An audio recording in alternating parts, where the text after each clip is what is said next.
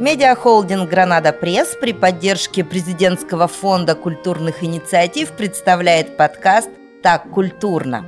Как создатели промышленного хребта России культуру поднимали. Инженеры, ученые, промышленники – настоящие мастера. Они не только оставили свой значимый след в науке и производстве, но и повлияли на культурный код Урала, да и всей России. Почти 300 лет тому назад они были самыми богатыми людьми России. Иногда именно их деньги спасали наше государство.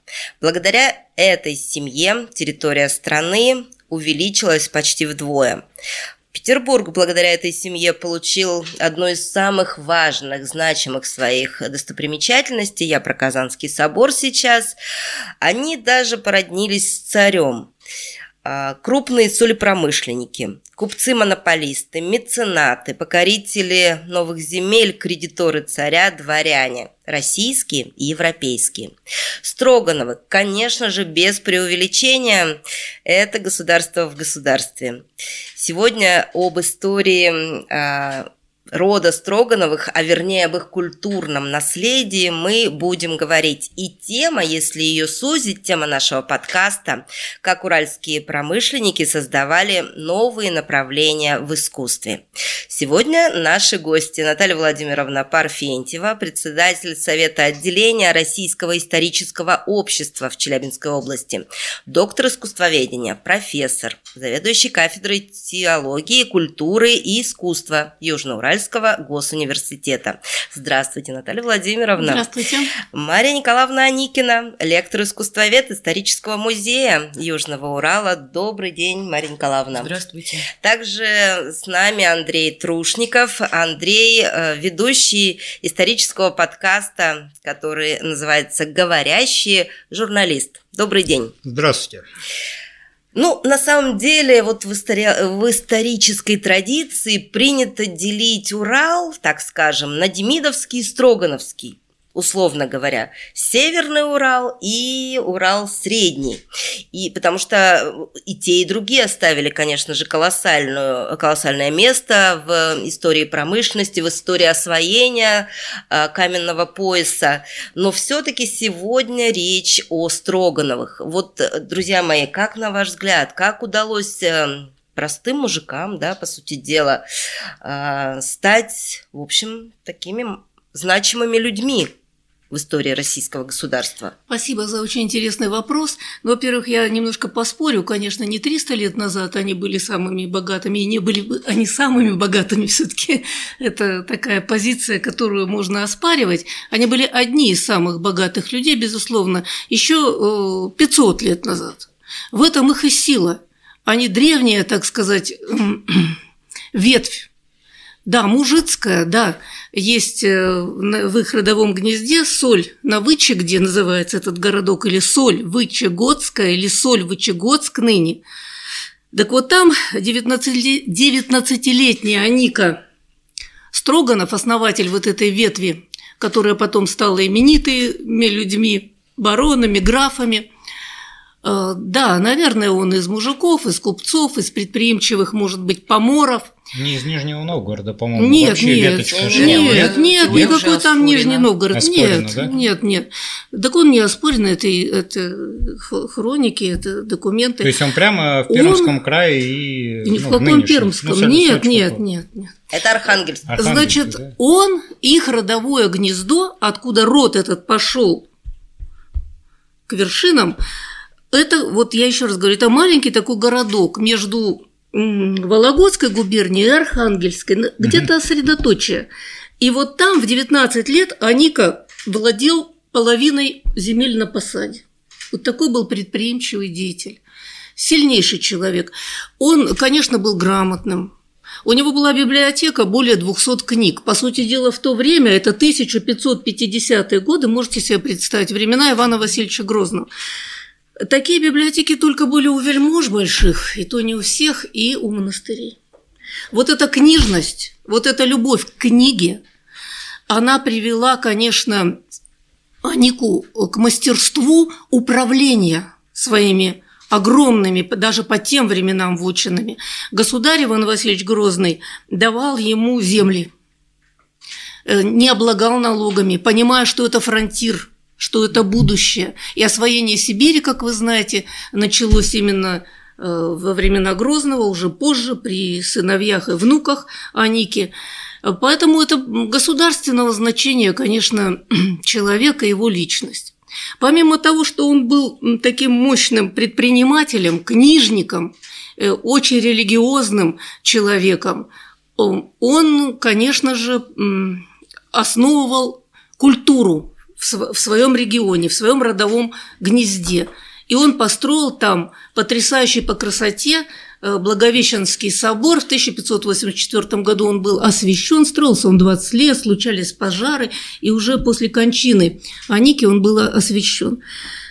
Туда расписывать Строгановы, Аника и его дети пригласили лучших мастеров московских.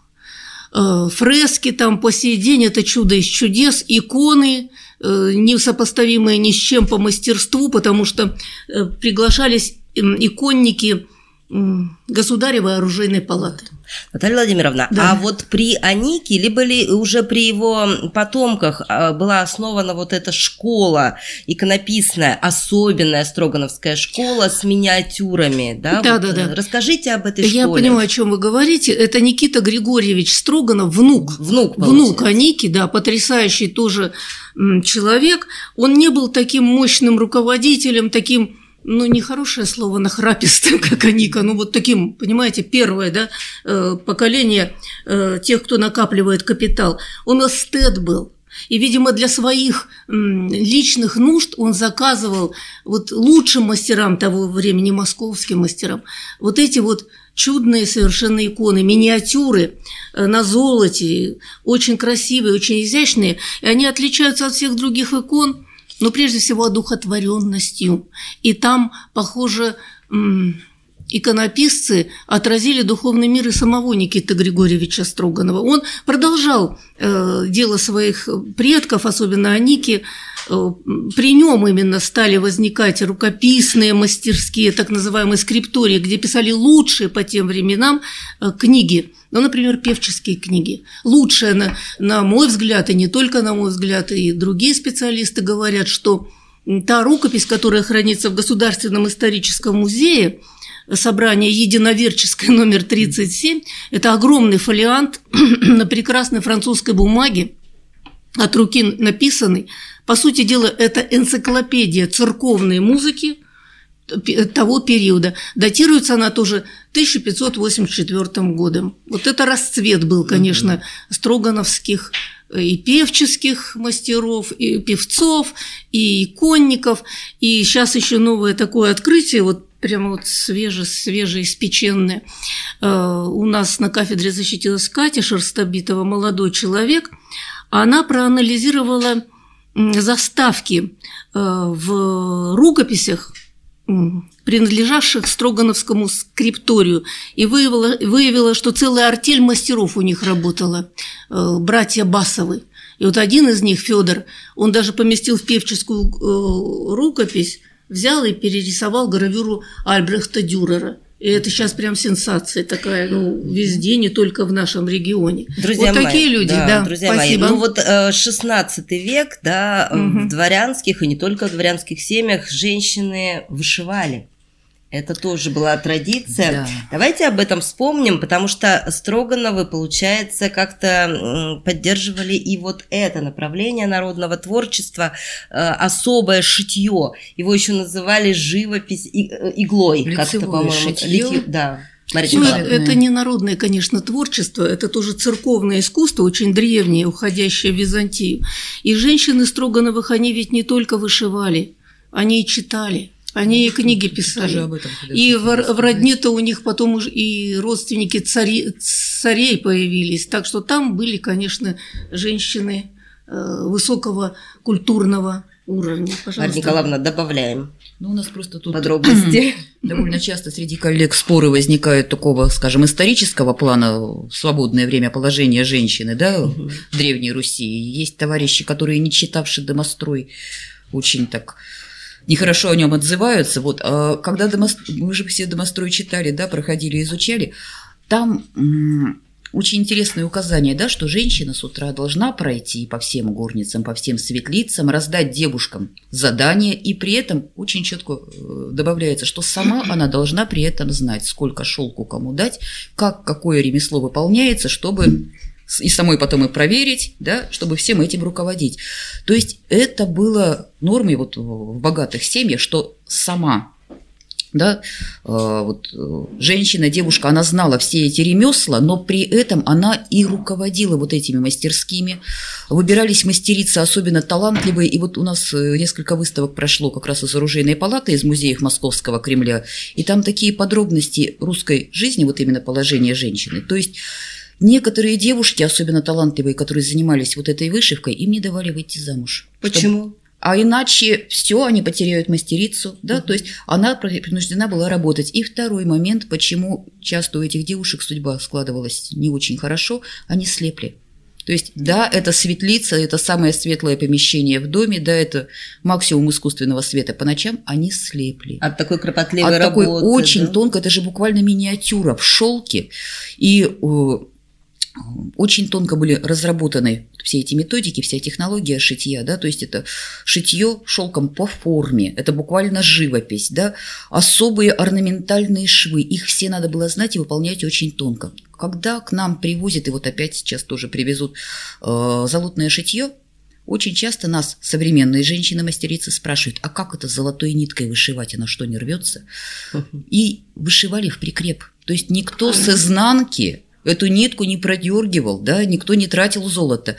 Стежочек накладывали, и с двух сторон незаметно шелковая ниточка, это буквально микроскопическая работа, прикрепляли этот стежочек с двух сторон. Потом второй, третий, и так огромные полотна вышивались. И это было именно это была благочестивая работа. То есть ага. что вышивалось-то в основном? Иконы, пелены, различные ткани. В церковь это был вклад. И именно поэтому занимались не только крепостные девушки, но и сама хозяйка дома, потому что это была ее благочестивая работа, это ее пожертвование в церковь. Но при этом, конечно, художественные навыки тоже очень сильно развивались. И насчет грамотности, да, совершенно верно. Я не думаю, что во многих богатых семьях России в то время, но вот 16-17 век, в семье Строгановых женщины были грамотны. Вот, ну, тоже, да, свидетельство есть, что их отправляли куда-то учиться или учили прямо а вот, в семье? А вот посмотрите, очень многое было скопировано из царских палат, потому что под 16-17 век, да, богатые феодалы, если уж мы будем говорить языком учебников, они, собственно, мало чем отличались от богатой царской семьи. И как э, в царских покоях да, девиц обучали приглашенные учителя. Да, вот, допустим, у царя Алексея Михайловича дочерей обучал Симеон Полоцкий, да, стих, uh-huh. стихосложением там девушки занимались. Вот. Точно так же и богатое семейство Строгановых, подражая царю, а возможно даже в чем-то соперничая, приглашали учителей. Да? И, собственно, вот все эти заведения, все эти мастерские, они немножко копировали то, что происходило в Кремле. Вот все вот эти вот палаты, да, иконописная, серебряных, золотых дел, э, книжная миниатюра. Это тот способ ведения хозяйства, когда все потребное и для материальной жизни или духовной жизни производилось здесь же, своими же мастерами, то есть максимальная автономия. Но трудно сказать, возможно, когда-то какое-то соперничество возникало, и не зря московские живописцы писали у Строгановых, да, это вот важен был престиж, показать, что у нас не хуже, чем у царя. А я хочу обратиться к нашим гостям, да, и спросить, в чем все-таки а, особенность Строгановской иконы? Вот э, это же своя какая-то отдельная школа, и она отличима сразу. Вот в чем ее? Ну, она не сразу отличима. Она, мне Нет, кажется, конечно, она но... потихоньку формировалась, формировалась. Я э, видел такую, например, мысль э, о том, что благодаря именно Строгановской школе э, иконописи в XVIII веке у нас э, светская живопись начала развиваться. И это спорная мысль, но все-таки э, в ней что-то есть, потому что, насколько мне известно, вот э, в работах этих мастеров например, очень сильно была прописана э, природа, пейзажная такая часть, и они прямо досконально к этому подходили. И даже не только э, в плане природы, но, например, если рисовалась какая-то часовенка, на заднем фоне святого, да, то есть а, в строгановских иконах там прорисовывали и дверцу было можно было увидеть, и окошечко и так далее. То есть вот внимание к деталям. Лики святых. Э, внимание к деталям, потом она, а, оно, оно стало для светской живописи в какой-то степени основой, потому что, ну, насколько я понимаю, и иконы до этого русские, они все-таки больше в символизм Сейчас с вами поспорят ну, наши гости. Конечно, Поспорьте. Да, конечно, основа светской живописи. Ну, в какой-то степени мы все оттуда, из иконы, конечно, но не обязательно из Строгановской. Э, я говорила уже, что был такой Никита Григорьевич эстет, одухотворенный очень человек. Вот его жена Евпроксия, uh-huh. она как раз вот была руководителем эм, э, работ по лицевому шитью. Прекрасные пелены, которые хранятся в Сульвычегодском э, музее, это бывший Благовещенский собор. Мне вот посчастливилось их, ну не то что ж прям в руках держать, но, конечно, видеть их и восхищаться ими. Это все правильно. Э, что касается Строгановской иконы, вот связано с личностью, ну, это, конечно, надо еще разрабатывать, и мы этот вопрос разрабатываем сейчас с Ворошиным э, Семеном Дмитриевичем, моим докторантом. Э, действительно, он пишет, что вот эта детализация, это мелкостное, так сказать, дробное письмо, но прежде всего это богатство – вот даже в, в золоте его много. Это очень изящно, это очень одухотворенно. И мне кажется, вкусы заказчика Никиты Григорьевича, ну, может, и Максима Яковлевича в какой-то степени, вот есть свидетельства Никиты Григорьевича, они, конечно, вкусы заказчика здесь играли большую роль. И, скорее всего, это были не... Они, они же небольшого размера, это для себя. Это в своих палатах любоваться, не просто Домашние. молиться, да, а Домашние. уже эстетическое чувство вот э, удовлетворять свое. Это очень важно. А где сейчас хранятся все эти иконы? Ну, во-первых, в Сольвычегодске в самом местах, Благовещенском да. соборе, в Пермской картинной галерее. Я была, когда в Государственном историческом музее, там была роскошная выставка этих икон из Перми. Они есть, конечно, в Русском музее. Ага. Безусловно, в лучших собраниях э, вот Пермь, Сольвычегодский, я бы сказала, Русский музей. Русский музей, Третьяковская галерея. Третьяковская, да, конечно, да. галерея. Ну, если говорить об истории этой коллекции, она очень интересная. В общем, ее вновь возродил для мира, я говорю, что это же не просто русское сокровище, это мирового уровня, конечно, достижение. Э, последний вот такой великий э, меценат Строганов, на мой взгляд, последний из великих, э, Сергей Григорьевич Строганов. Вот он собрал опять все свое вот это родовое сокровище у себя и много икон отдал, подарил. Это уже время Александра Третьего. Он был воспитателем Александра Третьего Романова. Угу. Нельзя, друзья мои, не вспомнить, конечно же, об особом Строгановском или Усольском пении, да, вот э, певческой школе даже, так надо сказать. Наталья Владимировна, вы же являетесь автором книги, это предмет вашего научного исследования. Да. Вот в чем особенность тоже этого пения? Занимаемся мы с Николаем Павловичем с 80-х годов этой проблемой, так что, наверное, можно что-то говорить с уверенностью о чем-то. Итак, Строгановская школа певческого искусства – это великое тоже достижение, и о нем мы узнали из рукописи. Есть такое извещение желающим учиться пению. Его написала группа лучших певцов, церковных мастеров по указанию Алексея Михайловича Романова. В 1600, э, боюсь ошибиться, 69 году. Это известный трактат он во многих списках лежит в ведущих собраниях нашей страны, архивных, от руки писан. И вот там некоторые да, изложен древней системой записей. Называется знаменная система, пришедшая из Византии, получившая здесь русификацию, наполнившие эти музыкальные иероглифы, наполнились нашим русским мелосом к тому времени. И все это расшифровано в этом извещении. Можно ли это сравнить с нотами, которые Конечно. знаем мы сегодня? Конечно, безусловно, это ноты. И этими нотами пользовались мы до, ну, в общем, почти что до Петровского времени.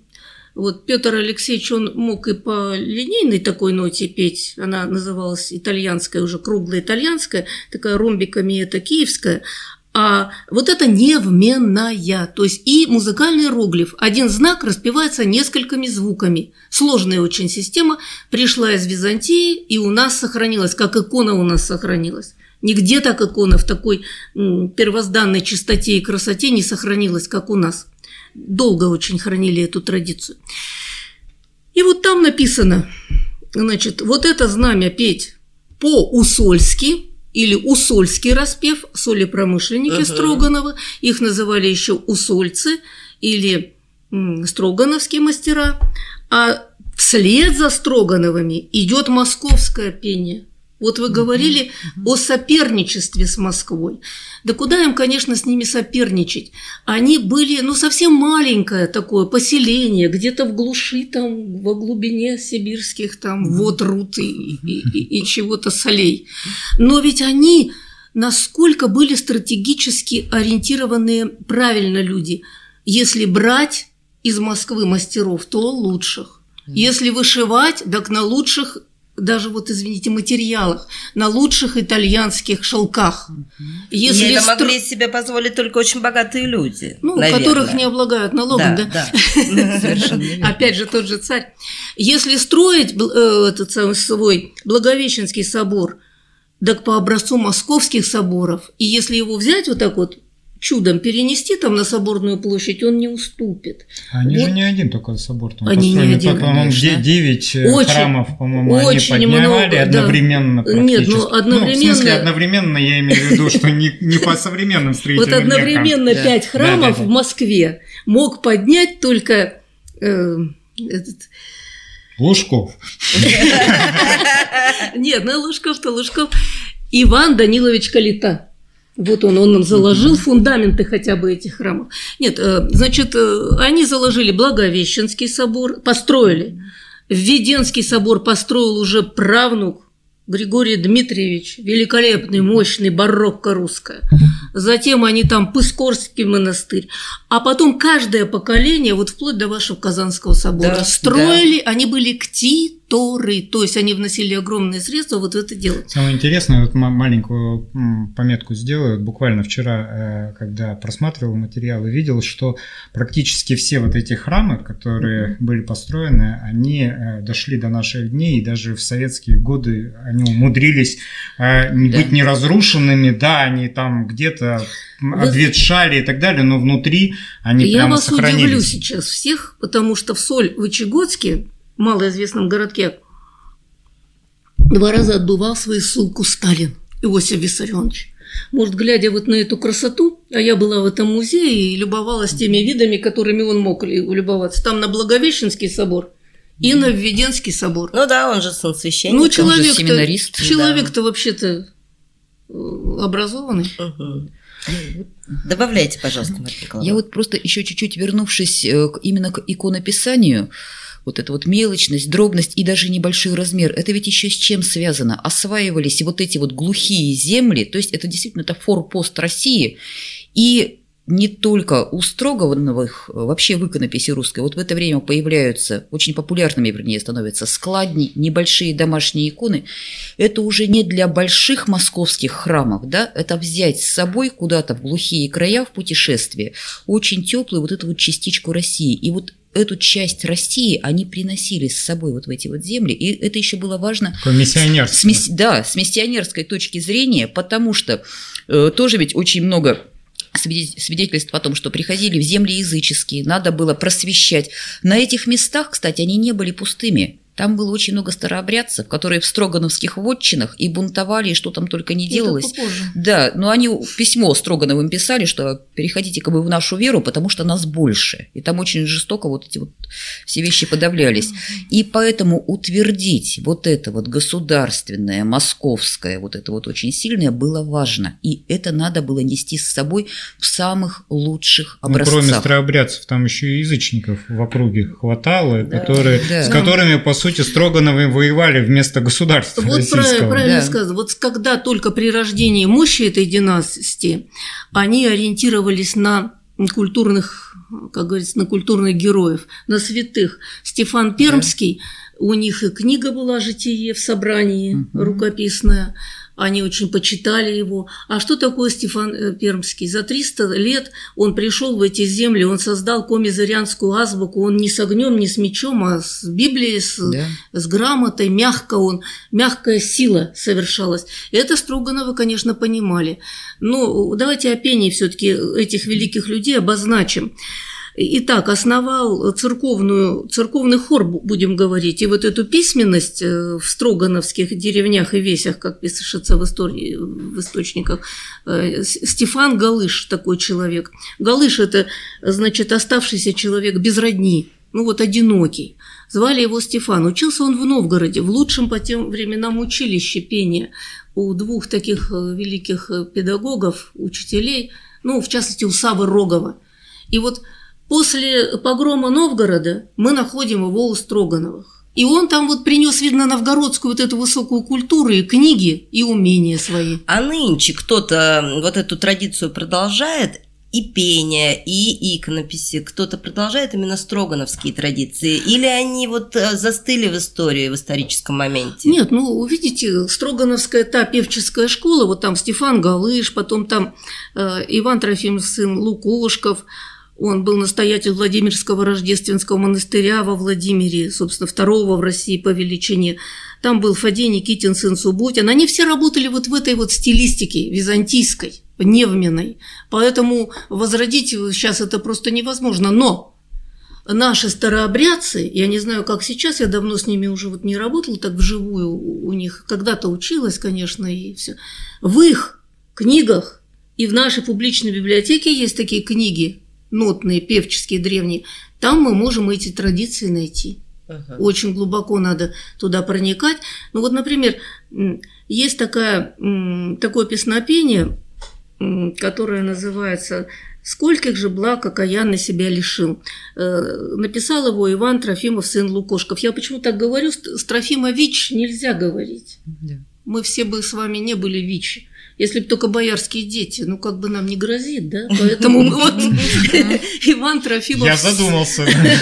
Да, Иван Трофимов сын Лукошков написал. И вот когда я изучала это песнопение, прорубаешь ведь всю вот традицию до 12 века и смотришь, и потом до 20-го. И вот у наших старообрядцев, в наших рукописях, две-три формулы вы найдете. То есть она до конца не исчезла в мире, она живет. Замечательно. Пусть даже в таких вот стесненных обстоятельствах. У меня вот, вот такой вопрос, я вас слушаю, слушаю и понимаю, что вот ну, то, что мы сейчас складываем о Строгановых, это как бы такая неотъемлемая часть именно русской такой культуры. А можно ли э, говорить о том, что Строгановыми, Строгановы вместе там, с Демидовыми, другими уральскими промышленниками внесли свой вклад в становление э, уральской ментальности именно? Ментальности? Ну вот я имею в виду такого уральского характера, я такую ментальность беру более широкую. Очень хороший вопрос, и вот это как раз тема диссертации моего докторанта. Вот он над этим и бьется четвертый год. Про эту самую ментальность, только мы ее называем идентичность или культурный код. Да. Ну что, собственно, очень близко. Терпение, э, государственность. Дальше – Москва, Третий Рим, и Четвертому Риму не бывать. Да, Что-нибудь там еще такое вот. Да. Вот это все как бы в них жило. Вот строго но они государственники. Они понимали, что освоить новые территории, вот эту же самую огромную Сибирь в 17 веке, нельзя без сильной власти, без мощного оружия, без воинской славы. То есть они были, ну, как сейчас говорят, заточены на государя. Он для них был и культурный герой. Вот они кострой свой собор строят, а рядом-то э, строит сам Иван Васильевич собор э, в Вологде. Вот, вот как-то так. Мне Если кажется, они вот так прошивают себя с русской государственностью изначально. Очень, всегда. Вот как сколь... же хочется таких героев современности. Но э, я, я сейчас Всегда. скажу, вольно или невольно, они же еще создали, наверное, по сути, один из самых главных сибира, сибирско-уральских мифов э, в виде Ермака. Это, это да, даже и не миф. Да. Ну нет, это... я, я, я, я говорю миф не в плане того, что этого не было, а о том, что сегодня Ермак, как у нас вот э, другие, допустим, эксперты говорили, это уже мифологическая ну, да. фигура, да. это, это русский богатырь, то есть ну, от которого от реального жизненного человека практически Там, да, он мало. уже весь в фольклоре, вот вы знаете, вот есть наука история, Вот она это вот не любит, что вы говорите. А есть наука, культурология, философия, куль... вот, вот, вот это их. Они эти мифы и создают. И правильно делают. Ведь культура должна вдохновлять, а, если мы будем говорить, что вот э, как про Гришку Отрепьева, на носу бородавка, на, на лбу другая, понимаете, вот это не понравится народу. И кончит он плохо с такими вот историческими реалиями. Бородавки возникают на тех носах, на которых нужно.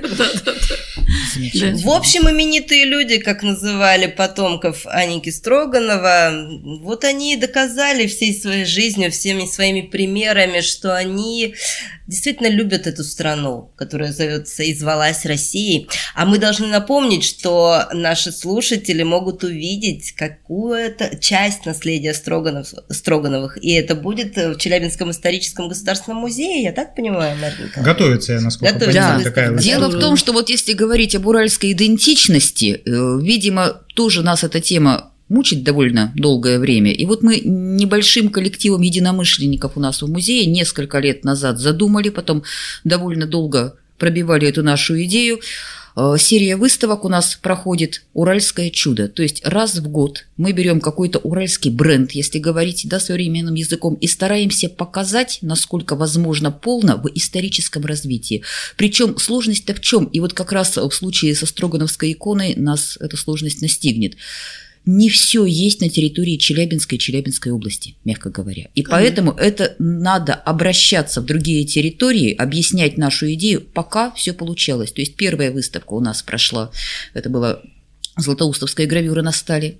Вторая выставка проходила «Чугунное кружево. Каслинское литье». Третью выставку мы показали в этом году камнерезное искусство Урала «Каменный цветок». Тоже собирали везде, где только можно. И всегда извиняемся перед нашими зрителями, да, что самое лучшее, самое прекрасное, оно в Москве и Петербурге, а также за рубежом. А у нас на Урале то, что осталось. И вот все эти выставки – это попытка как раз понять, что, во-первых, именно уральского, вот в этом менталитете, в этой культурной идентичности, как это связано с общей историей и историей искусства России – Потому что вот уральская идентичность – это такая довольно опасная вещь, да? Не надо заиграться вот в свою самобытность и оторваться от всего остального. Тогда мы вообще перестанем существовать. Вот это очень важно соблюсти. И вот четвертая выставка цикла, наверное, будет самая сложная, да? Уральская школа иконописи. Я понимаю, это, наверное, не научно звучит, потому что ну, вот да. так вот мы ее называем, мы для себя так пока формулируем. Это надо связываться с Пермью. Насколько я знаю, Пермский музей очень неохотно что-то дает, потому что сохранность и так далее. То есть нам надо попытаться обеспечить все вот эти вот условия. С другой стороны, Кремль мы принимаем, оружейную палату. Вот, возможно, это будет аргумент. Вот скажите мне, пожалуйста, коллеги, вот если мы, если мы посмотрим на тех учителей, экскурсоводов, которые сейчас работают на нашей территории и э, которые себе в задачу ставят рассказать э, о наших лучших брендах, э, что бы вы им посоветовали, э, когда они будут рассказывать о Строгановых? Где, э, куда их направить именно здесь, на территории Большого Урала, чтобы их э, ученики и потрогали что-то пальчиками, увидели своими глазами? Есть ли какой-то такой маршрут официальный, неофициальный по строгановских местам? Есть, конечно. Это Садка. Это основан завод по-моему, отцом вот этого графа Александра Сергеевича Ильича. Строганова, да, вот да, его батюшка да. барон, угу. он основал железоделательный завод, и он до сих пор... Он стоит в центре города, его и он вообще-то да, еще и работает. Очень живописный, Строгановым, кстати да, говоря. Что Садка, там и строгановские чтения, вот я принимал там участие, там как бы трепетно относятся. Это Челябинская область, в Свердловской области есть такие точки?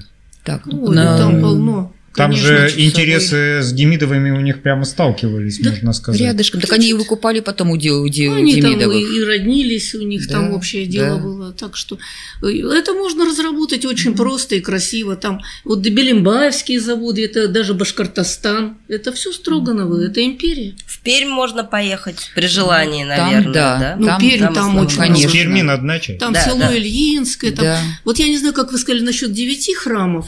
Но если вот взять э, старых, так сказать, вот э, Строгановых и, и баронов уже потом, и графов, и графов. так может быть и больше чем 9. Я, насколько знаю, Строгановы, как семья, э, династия, полностью уехали из России сразу после революции. И, э, Сейчас жива, жива одна, одна женщина, да, дама. Баронесса, живущая в Париже. Елена, Елена, очень она жива, Елена Андреевна. Она. Елена Андреевна Людингаузен. Вообще баронесса на самом деле. Очень красивая женщина. По-моему, 40-го или 42-го года рождения. Ну, я, я видела. Ну, да, тоже, я, я тоже видел эту информацию, что она последний представитель. Угу. И она возглавляет фонд Строгановых. Да, То есть да, вот да. помогает, по крайней мере, до последнего времени помогала в восстановлении вообще вот э, всей как бы всего наследия исторического. Ну, вот по мере сил, я думаю. Прекрасная идея, выход на практику. У нас очень большие связи и дружба со Строгановской художественной училище. академии. Да, нет, нет, академия. Да, нет, нет, нет, Москва, промышленное училище. Слогановская. Художественно-промышленный университет уже. Да, легендарный. Да, да, да. Вот, кстати, Его тоже же Строгановы до 18 года содержали на свои деньги. Основал вот великий Сергей Григорьевич да. Строганов. Поэтому вот эти маршруты для челябинцев, для уральцев надо, видимо, разрабатывать вот как-то да. так. А потом все желающие могут поступать в Строгановку. Вот я вот на секундочку тоже все вот об этом... желающие? Марина, мы не оговорились. Ну, дело в том, что довольно много челябинцев туда поступают. Да. Да. Вот. Дело в том, что вот, кстати говоря, насчет образования тоже очень важную вещь, э, надо сказать. Строгановы, понятно, что сами были грамотными, они очень большое значение придавали обучению линию своих э, крепостных. людей, крепостных, ну, Воронихин, да, вот один из самых ярких примеров. Вообще, когда был основан вот этот институт художественно-промышленный, я просто зачитать хочу, мне очень нравится эта цитата, да, потому что как раз э, Сергей Григорьевич сказал, что это предназначается молодым людям, посвящающим себя разного рода ремеслам и мастерствам, доставить случай приобрести искусство рисования, без которого никакой ремесленник не в состоянии давать изделиям своим возможное совершенство. То есть художественное образование у нас в России во многом вот началось оно как раз со Строгановых. Замечательно. Мне кажется, мы сегодня вот как-то дали подсказку, нарисовали такой воображаемый маршрут, а может быть кто-то задумается и придумает этот маршрут реальный. Вот куда можно поехать, где можно потрогать, как говорит Андрей Николаевич, пальчиками или хотя бы посмотреть, вдохновиться, наследие прекрасных людей, прекрасных патриотов Строгановых. Это, э, я хотела сказать огромное спасибо участникам сегодняшнего разговора Наталье Владимировне Парфентьевой, председателю Совета отделения Российского исторического общества в Челябинской области, э, профессору, заведующей кафедры э, теологии, культуры и искусства Южноуральского госуниверситета, а также Марии Николаевне Аникиной, э, искусствоведу, лектору исторического музея Южного Урала. Андрею Трушникову, конечно же, тоже благодарность. Ну, а это был подкаст «Так культурно». А, его подготовила и провела журналист Наталья Малышкина. Проект, напомню, реализуется при поддержке Президентского фонда культурных инициатив. Впереди у нас новые герои, которые оставили значительный след не только в науке, в промышленности, но и, безусловно, повлияли на развитие культуры Урала, да и всей России. Всего доброго!